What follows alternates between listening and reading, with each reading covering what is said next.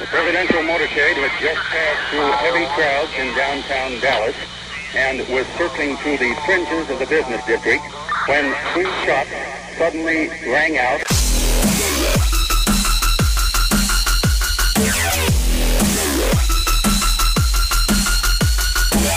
Destroying the media lies and dismantling the narratives. One story at a time. It's the Adrian Slade Show. Yes, another week and another media freakout. And I'm not going to try to go back and rehash last week's show because I kind of felt I said my piece with the narrative crafting of the media and how we need to continue to move around it. But they just don't get it. I'm Adrian Slade. Thanks for tuning in. CBS, this is all right. John McCain passed away. And if you know me, you know I'm not a big fan of John McCain. But in fact, I didn't even vote for him. That is the one election, presidential election, that I didn't even vote in. I know that sounds bad. I probably should have at least got up there and voted for the Libertarian Party. But, you know, when, I mean, I even voted for Bob Dole up against Clinton. But John McCain, there's something about that guy that I was never a fan of. Of course, what he's done to the Middle East, I mean, we're going to get Gaddafi. We got him. Next is Assad. I think he's responsible for a lot of that. The fact that his office is also, uh, you know, his staff, to, his his office was responsible for pushing a GOP side to the silencing of Tea Party organizations using the IRS as a way to push them down. So, not a big fan of John McCain, but he did serve in the military, and he also put service to his country in the way he saw fit into action. And I'm not going to be one of those horrible people that will sit there upon his death and cheer. Believe it or not, there's a lot of people online doing this. It's unbelievable. And these are the same people that tell us that we should have gun control because of the awful shooting in Jacksonville, Florida at the video game uh, championship for the Madden 2019 game tournament. And we want to keep those victims and fam- uh, family and friends and relatives in our prayers and know that God's comforting them.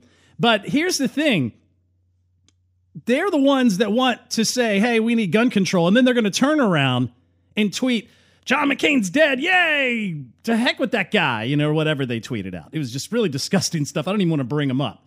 In fact, it was funny. My wife came to me uh, on Monday morning as we were getting ready, and she goes, I didn't realize so many people hated John McCain. She was like, Can you give me in a nutshell the reason why John McCain is hated so much? And I was like, Well, what are you talking about? She was like, I went on Facebook and it was unbelievable. It was just people going on and on about John McCain, about how much they couldn't stand him. And I said, Well, you know, there's some things I didn't like about him, but at the same time, I'm not going to sit there and trash him on the day of his death. It's unbelievable.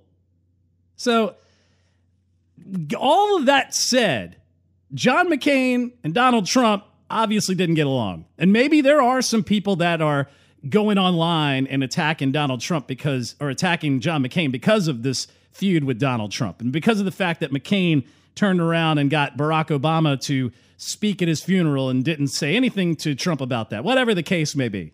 You know, if he wants to harbor that kind of animosity, if he wants upon his death to be able to get revenge on Donald Trump and his statement about how he didn't consider him a war hero because he got caught, which, I mean, as bad as that statement was, um, there is some sort of forgiveness you probably should start handing out upon your deathbed. But regardless of all that, the fact that that there's this feud going on, or there was, and the media has decided to take that narrative and elevate it with just obvious mistruths. I mean, that and that goes back to last week's show on narrative crafting. You know, the narrative is John McCain hates Donald Trump and so do we. So what are we going to do? We're going to find something that makes it look as though Donald Trump is insensitive and thumbing his nose at John McCain upon his deathbed, like the people that were tweeting. And of course, what they've said first was that, oh, he didn't come out with a tweet quick enough. He didn't come out with a, a you know, praiseworthy eulogy style tweet immediately when John McCain was pronounced dead. I mean, it was amazing. They were like, he still hasn't tweeted. It was like tweet down or tweet clock. They put the clock up on the screen on CNN. They're counting down because they use that clock for everything. But they're counting down the moments until, you know, they're going to say, oh, it took uh, 16 hours before Donald Trump tweeted out a, a praiseworthy uh, eulogy. I, it's unbelievable. So CBS decided to put this uh, this out as a post. Full staff as American flags fly across the nation, and they continue to remain at half mast to honor John McCain. The flag on the top of the White House has been brought to full staff less than 48 hours after the senator and war hero's death. Man, Trump, you'd say Trump is just a mean old guy, isn't he? He's just thumbing his nose at him. He's sitting there yanking the flag back up. He doesn't care about John McCain. He didn't even care about his service. Thanks, CBS. Never mind what is written in the code of the United States regarding flag, you know, stances, especially upon death. In Title 4, Chapter 1, subsection 7, it basically lays out that the flag shall be flown at half mast 30 days from the death of a president or former president 10 days from the death of a vice president and chief justice or retired chief justice of the United States or the Speaker of the House of Representatives from the day of death until interment of an associate justice of the Supreme Court, a secretary of an executive or military department, a former vice president, or the governor of a state, territory, or possession, and on the day of death and the following day for a member of Congress. The flag shall be flown at half staff on Peace Officers Memorial Day and what have you. So basically, they did exactly what the code required. You know, he died. They took it down to half mast, did so the following day. He's a member of Congress. He's not House of Representatives Speaker. He's in the Senate. They raised it back up. So, what was procedurally correct is considered a thumb in the nose in the face of the death of John McCain. That's how the media reported it. That's the problem with the media. It's the same thing. They went crazy over the fact that Donald Trump meets these kids in Ohio and, you know, he's sitting there coloring with them and he colors one of the stripes on the flag blue. And when I first heard it, somebody called me up and said, You see where Trump, their media's freaking out? Trump colored a stripe blue. And I was like, Really? That's an issue? That is a serious, you know, uh, outrage item? I mean, really? Well, and at first I thought, well, maybe he did it in the middle of the flag and it was kind of like a thin blue line, like the, you know, Blue Lives Matter uh, police flags that you see. The I was thinking if that was the case, that would have been a heck of a troll. Wouldn't it have been to sit there and go, I'm going to color this blue line right in the middle of the flag so when the media freaks out, they're going to realize I was actually doing it to troll them and to support the police departments across the country. That would have been awesome. But apparently, it was actually further up on the flag. And, you know, there was one person, I, you know, he was either being really funny or he was so outraged that and, and sucked into the Russian collusion thing that he freaked out to that level. But he had a picture of what Donald Trump did to the flag next to the color scheme of the Russian Federation flag. so it was kind of funny in that respect to me. But if you were really offended and said, "Look, he's colored it like the Russian flag. We got him now. Russian collusion." You're you're off base. You're you're just nuts. So that it's just it's sickening to watch the media, especially with all the news that's going on in in the world right now, especially in our country. You know, with the illegal immigration problems that we talked about last week. You know, with the with the gun, the shooting that happened in Jacksonville.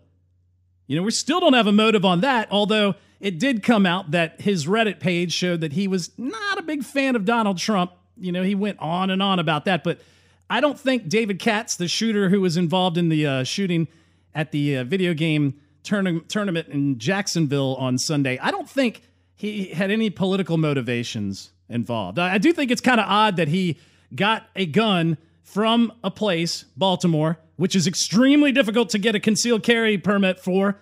And he took it all the way down to his video game conference his tournament down there in Jacksonville where he won, you know, last, I guess he won last year or the year before that. He was defending his championship. He goes into a gun free zone with a weapon. And so he had intentions of bringing this gun for a reason. I mean, I don't know why he did, but he walked in. And then when he lost his game, he starts shooting the place up.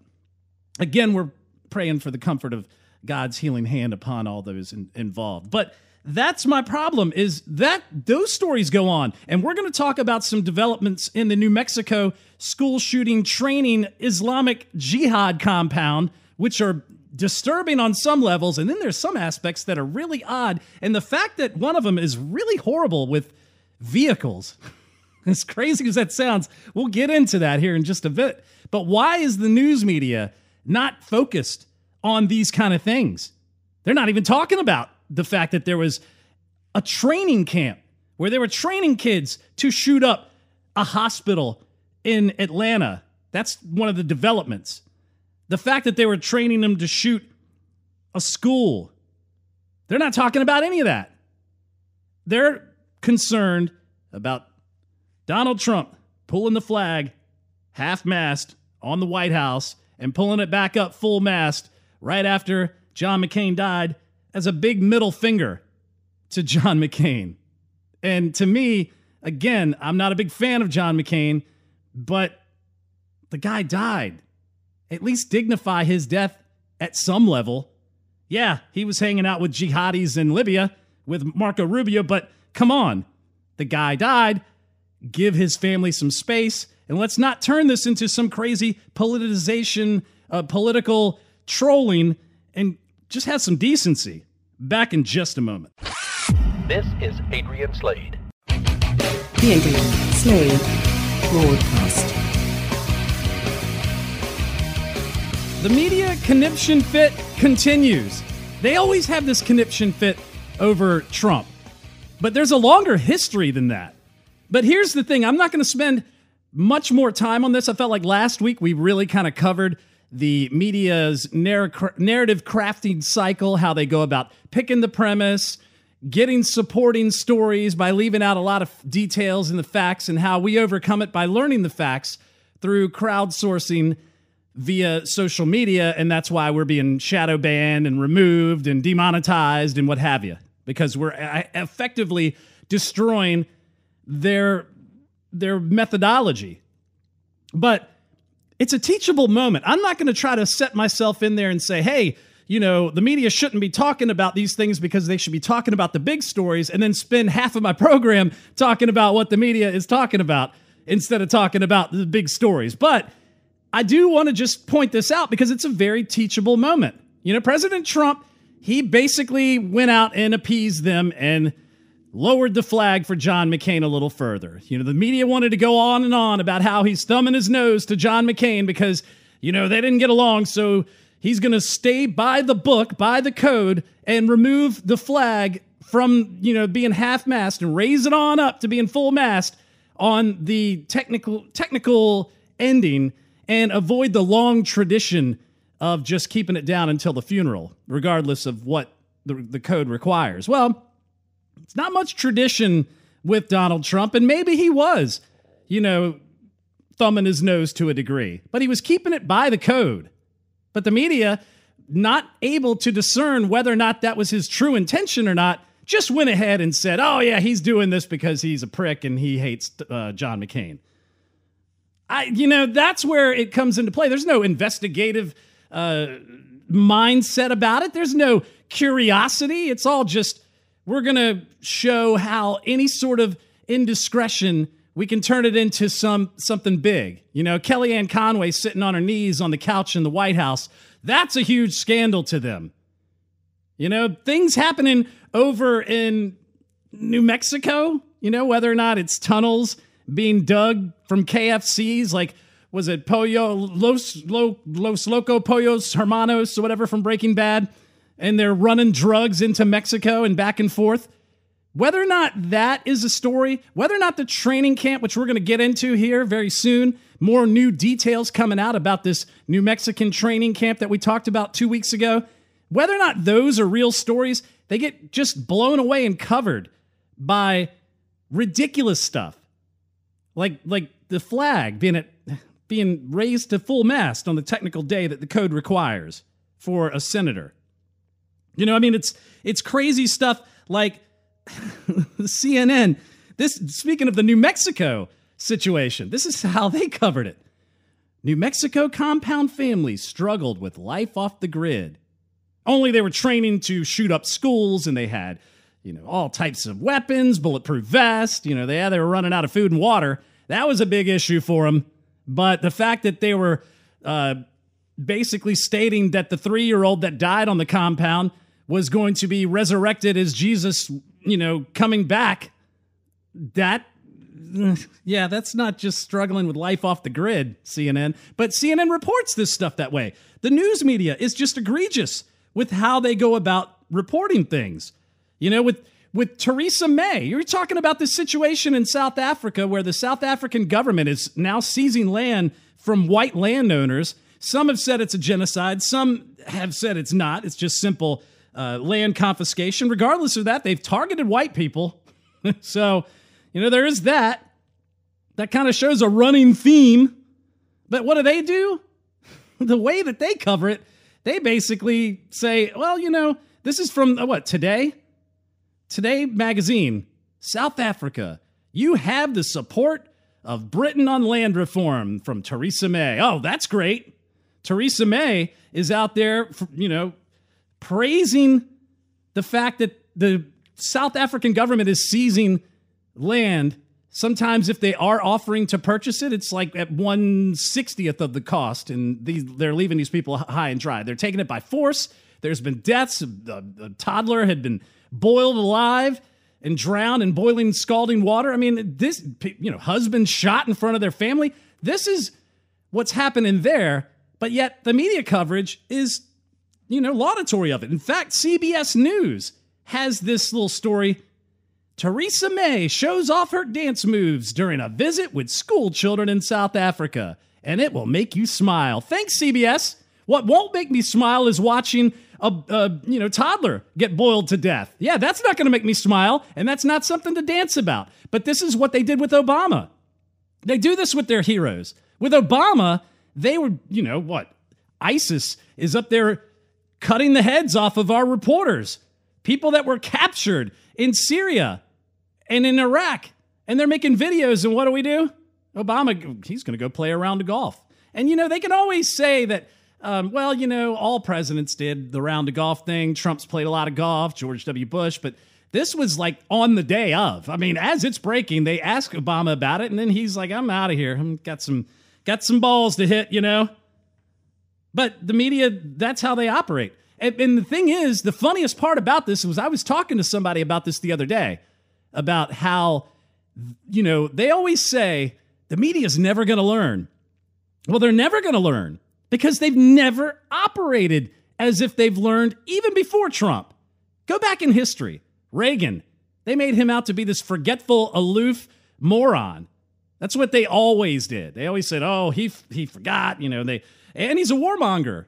You know, they, they painted a picture of Reagan, but Reagan had, because of his good oral skills, his communication ability, his ability to connect to the people, which was very difficult. There was no Facebook, there was no Twitter, there was no Instagram back then. It was just his charm, his way of putting things into perspective. He was able to circumvent those attacks. But then George H. Bush is in there, and they make him out to be this war hawk and and you know the no new taxes read my lips that all comes crashing down on him when you know Donald uh, when Bill Clinton runs against him and they throw the spoiler Ross Perot in there who Ross Perot didn't have a good healthy relationship with the Bushes. He couldn't stand them which makes me wonder if that was the only reason why he ran. You know split the vote let Clinton win. But I mean that all goes back to his company's uh, employees being uh, captive in Iran and how the George H. Bush, you know, when he was in the CIA, didn't want to give any helping hand. So Perot said, I'm going and doing it my daggone self.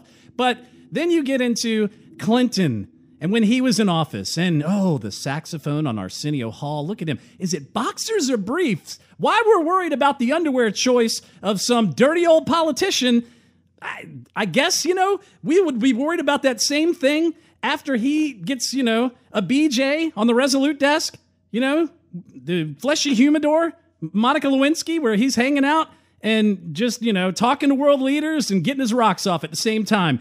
Those kind of things get pushed under the rug as not a big deal. But then when you look at what happened when George W. Bush came in, oh, he's an idiot until suddenly his approval rating went through the roof after 9 11 because he was able to unite the country. But then they just destroyed him left and right every single day. But he never fought back, he never stood up to it. And then Obama gets into office and they show him in Cuba dancing while ISIS people are beheading other reporters. You know, he's doing this nice little ballroom dancing with the stars move. You see him at baseball games with Raul Castro. You know, he's hanging out with Glozell with the green lips, you know, and uh, on YouTube, and and no one said that that was unpresidential in the media. The media loved that stuff. They lapped it up. They were licking his sack. But then they had to face somebody like Donald Trump, who can effectively avoid the media scrutiny by connecting directly to the people via social media. The fact that he actually punches back, whether or not you like his style, whether or not you feel it's presidential or not. I mean, I again, I didn't vote for Trump. I didn't support him in the primaries because I didn't know what we were going to get. I didn't know how he was going to handle his presidency, but we've got some great things. Embassy in Jerusalem, tax cuts, you know, Supreme Court justices, appellate court justices. I can't complain about those things. Those are things that were on my list. So, and I'm not going to just be against him because of it, because he is who he is. I'm not going to deny what my list is being checked off on because of who he is. But the media cannot stand his ability to fly around him through social media, and that's why they're mad. Back in a moment. This is Adrian Slade. Slade Broadcast.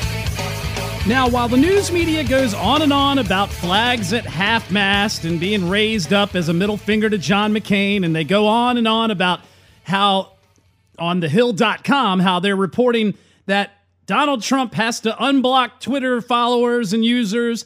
And then they're going on about just silliness like Theresa May dancing with school children because, you know, she's for South African land reform. She's also for Syrian land reform as well. But that's a whole nother story, which we've covered in the past. Go back to the podcast archives. But we go on and on about stupid stories like that.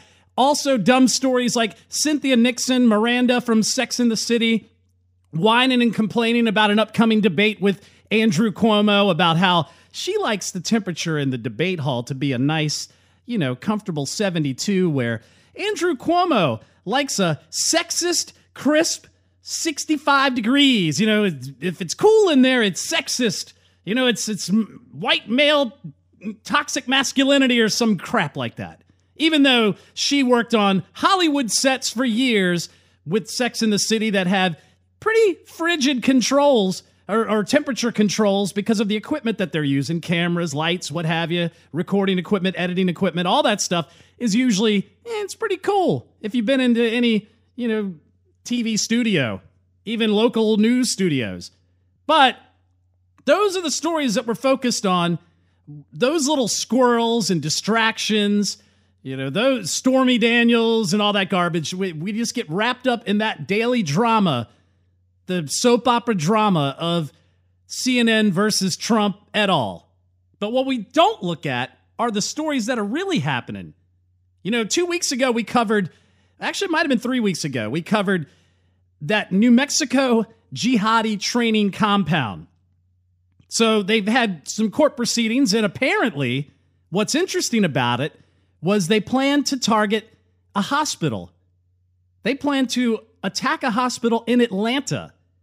Now, if you remember, Abdul Ghani Wahhaj, the three year old toddler that was reported missing from his home, was missing from Atlanta, Georgia, back December 10th, 2017. And Taos News kind of talked a little bit about what was going on. The fact that, you know, there were 16 people hidden behind a wall of tires in a, a dirt track, down a dirt track in a compound where a team of enforcement officials made its way past a no trespassing sign, arrested two men, detained three women, placed 11 children ranging from 1 to 15 years old into protective custody. One child could not be found, and that would be Abdul Ghani Wahhaj, a toddler who was reported missing from his Georgia home back in December 10th of 2017 by his mother. But of course, later in the month, we learned that the remains of the three-year-old matching Abdul Ghani was located on the premises. Now, here's a story that kind of gets into the details of what was going on on that location.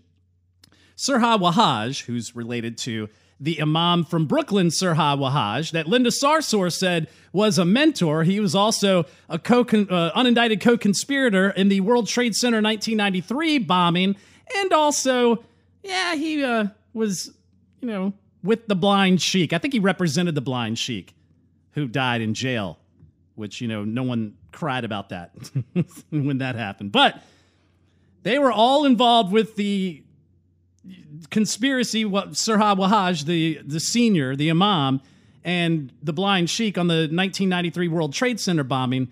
Yeah, Linda Sarsour's mentor, his son, Siraj Wahhaj, I guess Jr., they don't call him that in, in this story, and Lucas Morton, a man who lived at the property. This is a New Mexico compound that was set up like it looked like a giant paintball course.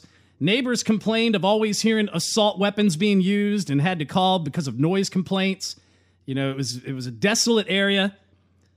He, was arrested for they were arrested for harboring the accused fugitives served with warrants while in custody at the Taos Adult Detention Center on earlier charges. Three women, Jany Leveille, 35, Herwaj Wahhaj, 38, and Subhana Wahhaj, 35, who law enforcement believes are the mothers of the 11 children, were arrested without incident in Taos and booked in the Taos Adult Detention Center. According to Clayton County Police, the toddler and his father had last been seen December 13th traveling with two adults and five children in Alabama when they were involved in a single vehicle accident on Interstate 65. Now, like I said earlier in the show, there's some weird events when you get into the court proceedings, which we're going to cover here in a few minutes, there's some strange things that happen. And there's also some really weird happenstance incidents with vehicles that, I mean, just really unlucky with the vehicles. But, anyways, so they get into this uh, single vehicle accident on Interstate 65. The Alabama officer who talked to the group after the accident said they indicated that they were traveling to New Mexico for a camping trip. Yeah, they're going to a little camping, you know, a little. It's not like a KOA campsite or something. You know, it's all, it's going to look like a jihadi, you know, training center, but you know, the group was picked up in a 2006 Ford box truck with Delaware tags.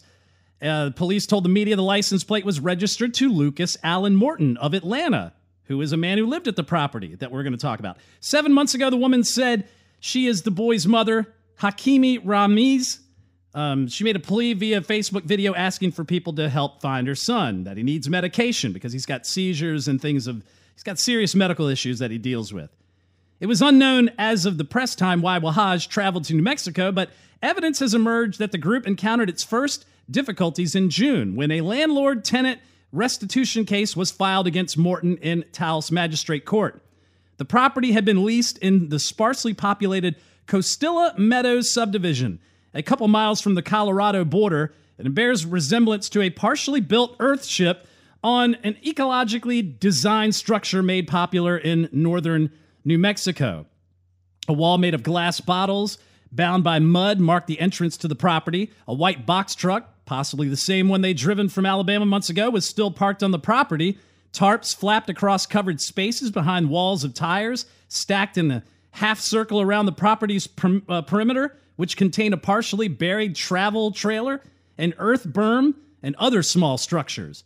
A neighbor in the area who agreed to interview on condition of anonymity said he knew all 16 of the people living at the dwelling and felt disgusted following the arrest and detainments. We've lived out here for four years, he said. Out of all the people that come out here, they were the most kindest people I ever met.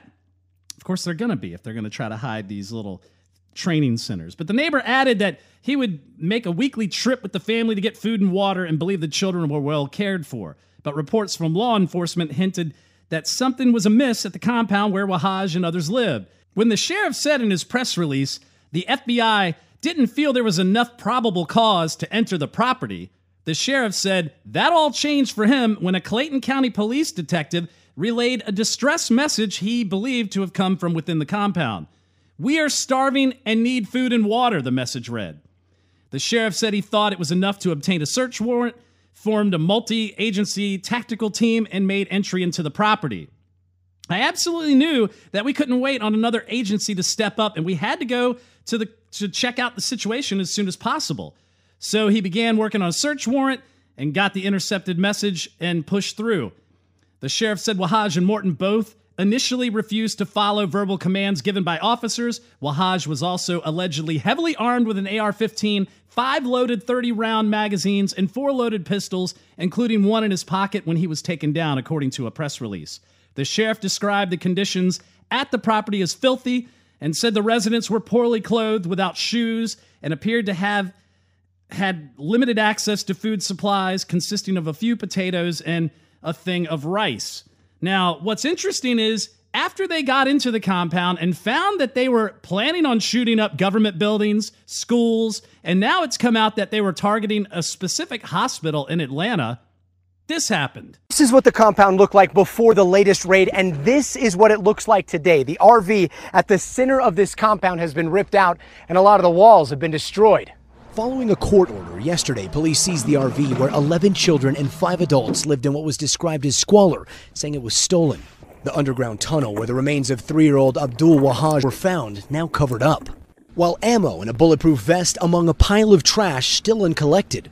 This on the heels of four of five suspects granted release from jail pending trial, one of the suspects detained by ICE agents overnight. I haven't heard of a single person that's been in favor of the ruling that came down. It's a case that started with a dead child and an alarming threat. Five adults, described by authorities as extremists, abusing 11 children on an isolated compound while training the kids to use an assault rifle in preparation for future school shootings, according to court documents. Threats so concerning, local schools scheduled lockdown drills today to prepare for an active shooter.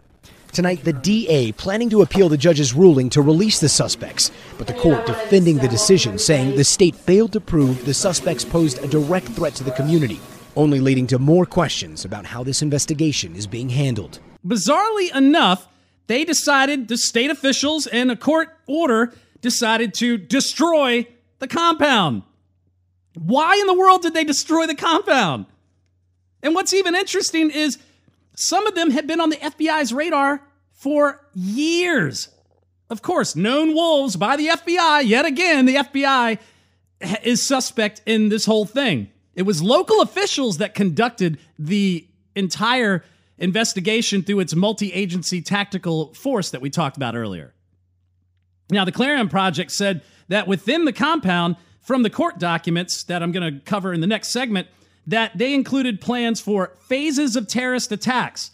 The documents were entered as part of a motion by the prosecutors asking the judge to reconsider a previous ruling that allowed five adults charged in the case to go free on a bond without uh, until their trial. The documents included phases of terrorist attacks, which included comments on attacking specific targets such as teachers, schools, banks, other corrupt institutions, including Atlanta's Grady Memorial Hospital, one of the largest hospitals in the Southeast.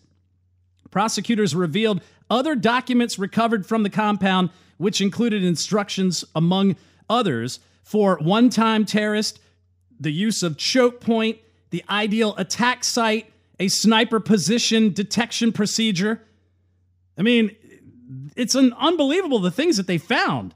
Based on the information in the re- recovered documents, prosecutors asked that the five be held in prison until their trial.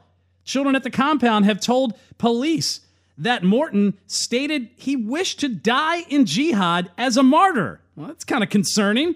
And Leveille, who is Haitian, and Subhana Wahhaj would laugh and joke about dying in jihad. They said Leveille intended to comfort corrupt in, uh, confront corrupt institutions or individuals such as the military, big business, CIA, teachers, schools, and reveal the truth to these corrupt institutions or individuals, according to the court documents.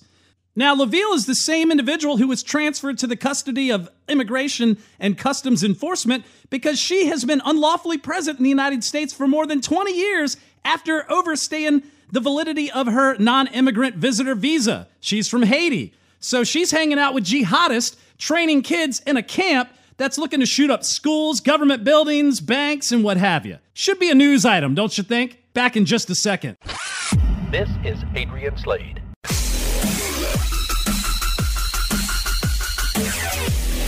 The Adrian Slade Broadcast.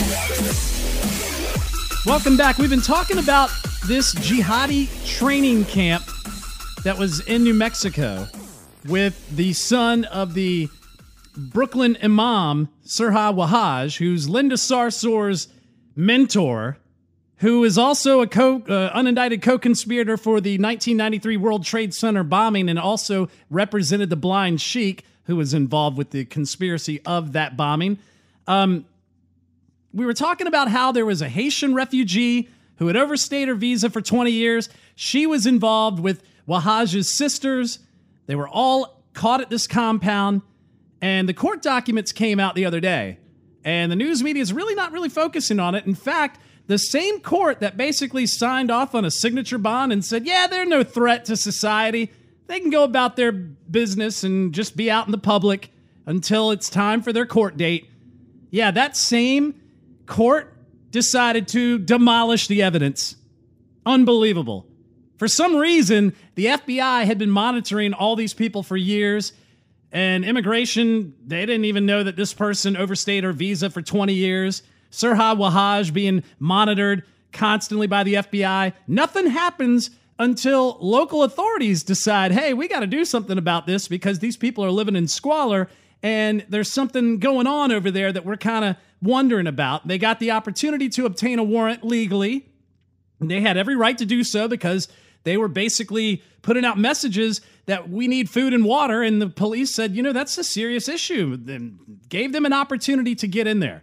So, getting into the court documents, it's really interesting because a lot of it gives you, you know, precedence on why they were able to do some of the things that they did and, and why certain certain um, you know methods were taken but and it's not a real lengthy court doc it's about 13 14 pages but they said that um, information presented at the hearing that defendant sir Sir sirhaj wahab took a child from georgia that he made statements that he was taking the child off his medications and that the other children in the compound made statements that religious rituals were performed on the child and that he died as a consequence. Yet, there's no outrage by the media about that. There's no uh, law enforcement. They just let him go on his own recognizance, I guess. Signature bond, and we'll see in a bit. The child's body was found on the compound. Why would you let these people go when there is a obvious murder case on the compound? But that's in the court documents. Um, some of the other documents that come up, or some of the other key points in the document, was the state's evidence included testimony by FBI Special Agent Travis Taylor, who testified about statements made to him by two of the children, affirming that they had been trained in advanced firearms handling and had been instructed to shoot law enforcement um, personnel when the time came. And that they would be instructed in the future to attack specific targets such as teachers, schools, banks, other corrupt institutions. The testimonial evidence was supported by the presence in the residence of a DVD concerning how to build an untraceable assault rifle at home. Look, they're not using 3D printing either, okay? So calm down on the 3D printing BS. but, anyways, a book on the psychology of combat and an FBI email reflecting a neighbor's complaint that the men were practicing too much with their assault rifles. Which, you know, assault rifle is kind of a, a moot point of a term. But, anyways, perhaps the strongest evidence on this point was not analyzed or even mentioned in the court ruling. The exhibit is a letter delivered by defendant Lucas Morton to Muhammad, the brother of defendant Siraj Wahhaj. It encourages Muhammad to follow Allah until he makes you die as a martyr as you wanted. And the only way is by joining the righteous. In this day and age, to die as a martyr is a clear reference to violent jihad and attacks of, attacks of terror. The reference was reinforced by the uh, admonition that you take all your money out of the bank and bring your guns. it gets even better. Included in the documents are instructions for one-time terrorists instructed to use a, uh, the use of choke point, a location called the ideal attack site, the ability to defend the safe haven, the ability to escape perimeter rings, sniper position detection procedure.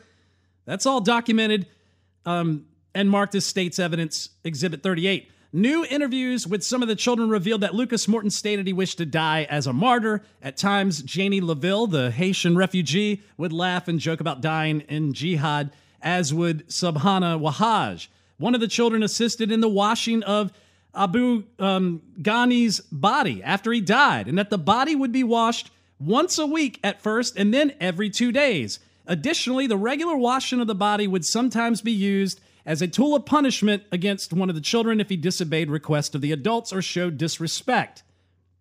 Interviews with some of the children revealed that Ms. Leveille intended to confront corrupt institutions or individuals such as military, big businesses, CIA, teachers, schools, and reveal the truth to these corrupt institutions or individuals.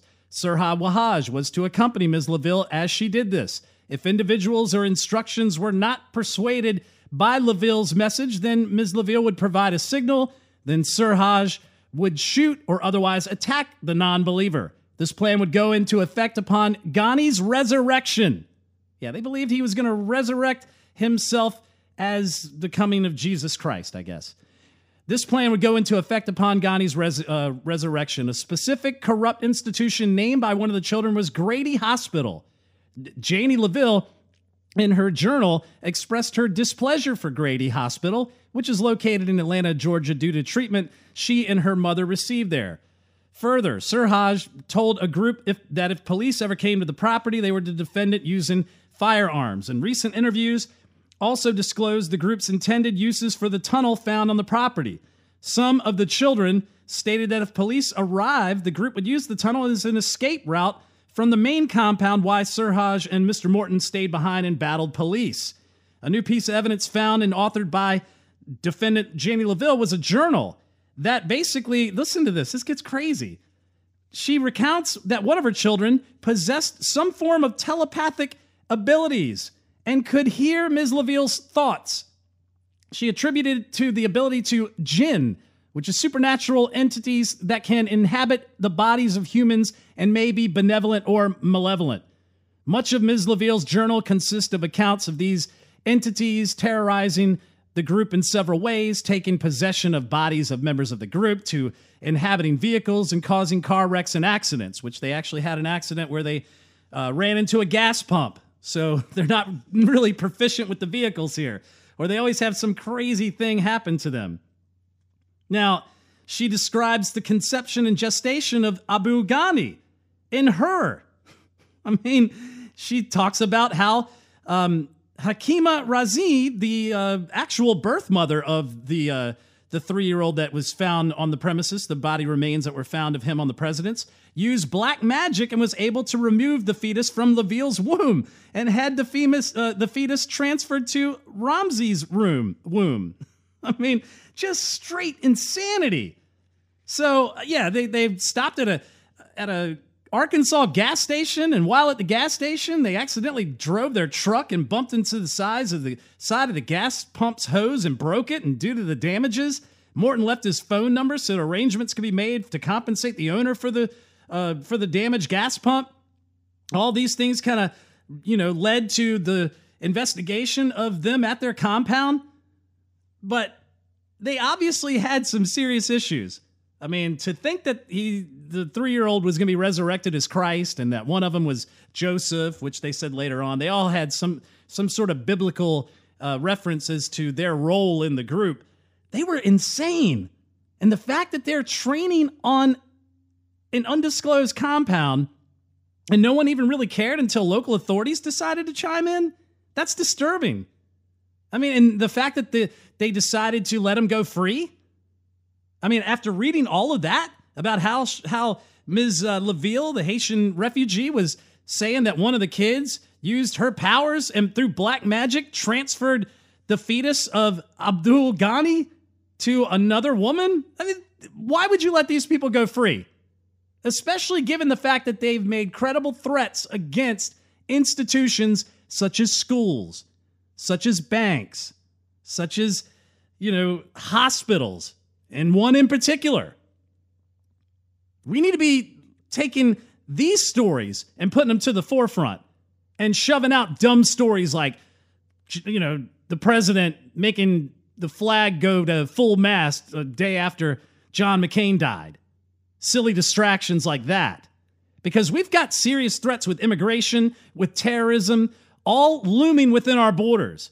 We should be taking these things seriously instead of just being distracted with dumb CNN wrestling memes, freaking out CNN and making them livid over the fact that they're called fake news. The real news are stories like this. And local authorities are the only ones that seem to be concerned about it. Our federal authorities don't, and the court system doesn't. I mean, it's amazing to me. I'm Adrian Slade. Thanks for tuning in. You can listen to us every weekend on Mojo 50, the new platform for libertarian, conservatarian, conservative talk. Also, check out the podcast iTunes, SoundCloud, Stitcher, Google Play, Spreaker, TuneIn, iHeart, Spotify, and various other podcast platforms. Get the free Roku channel in your streaming store. Also, you can donate patreon.com slash Adrian Slade Show, $2 a month or whichever amount you wish.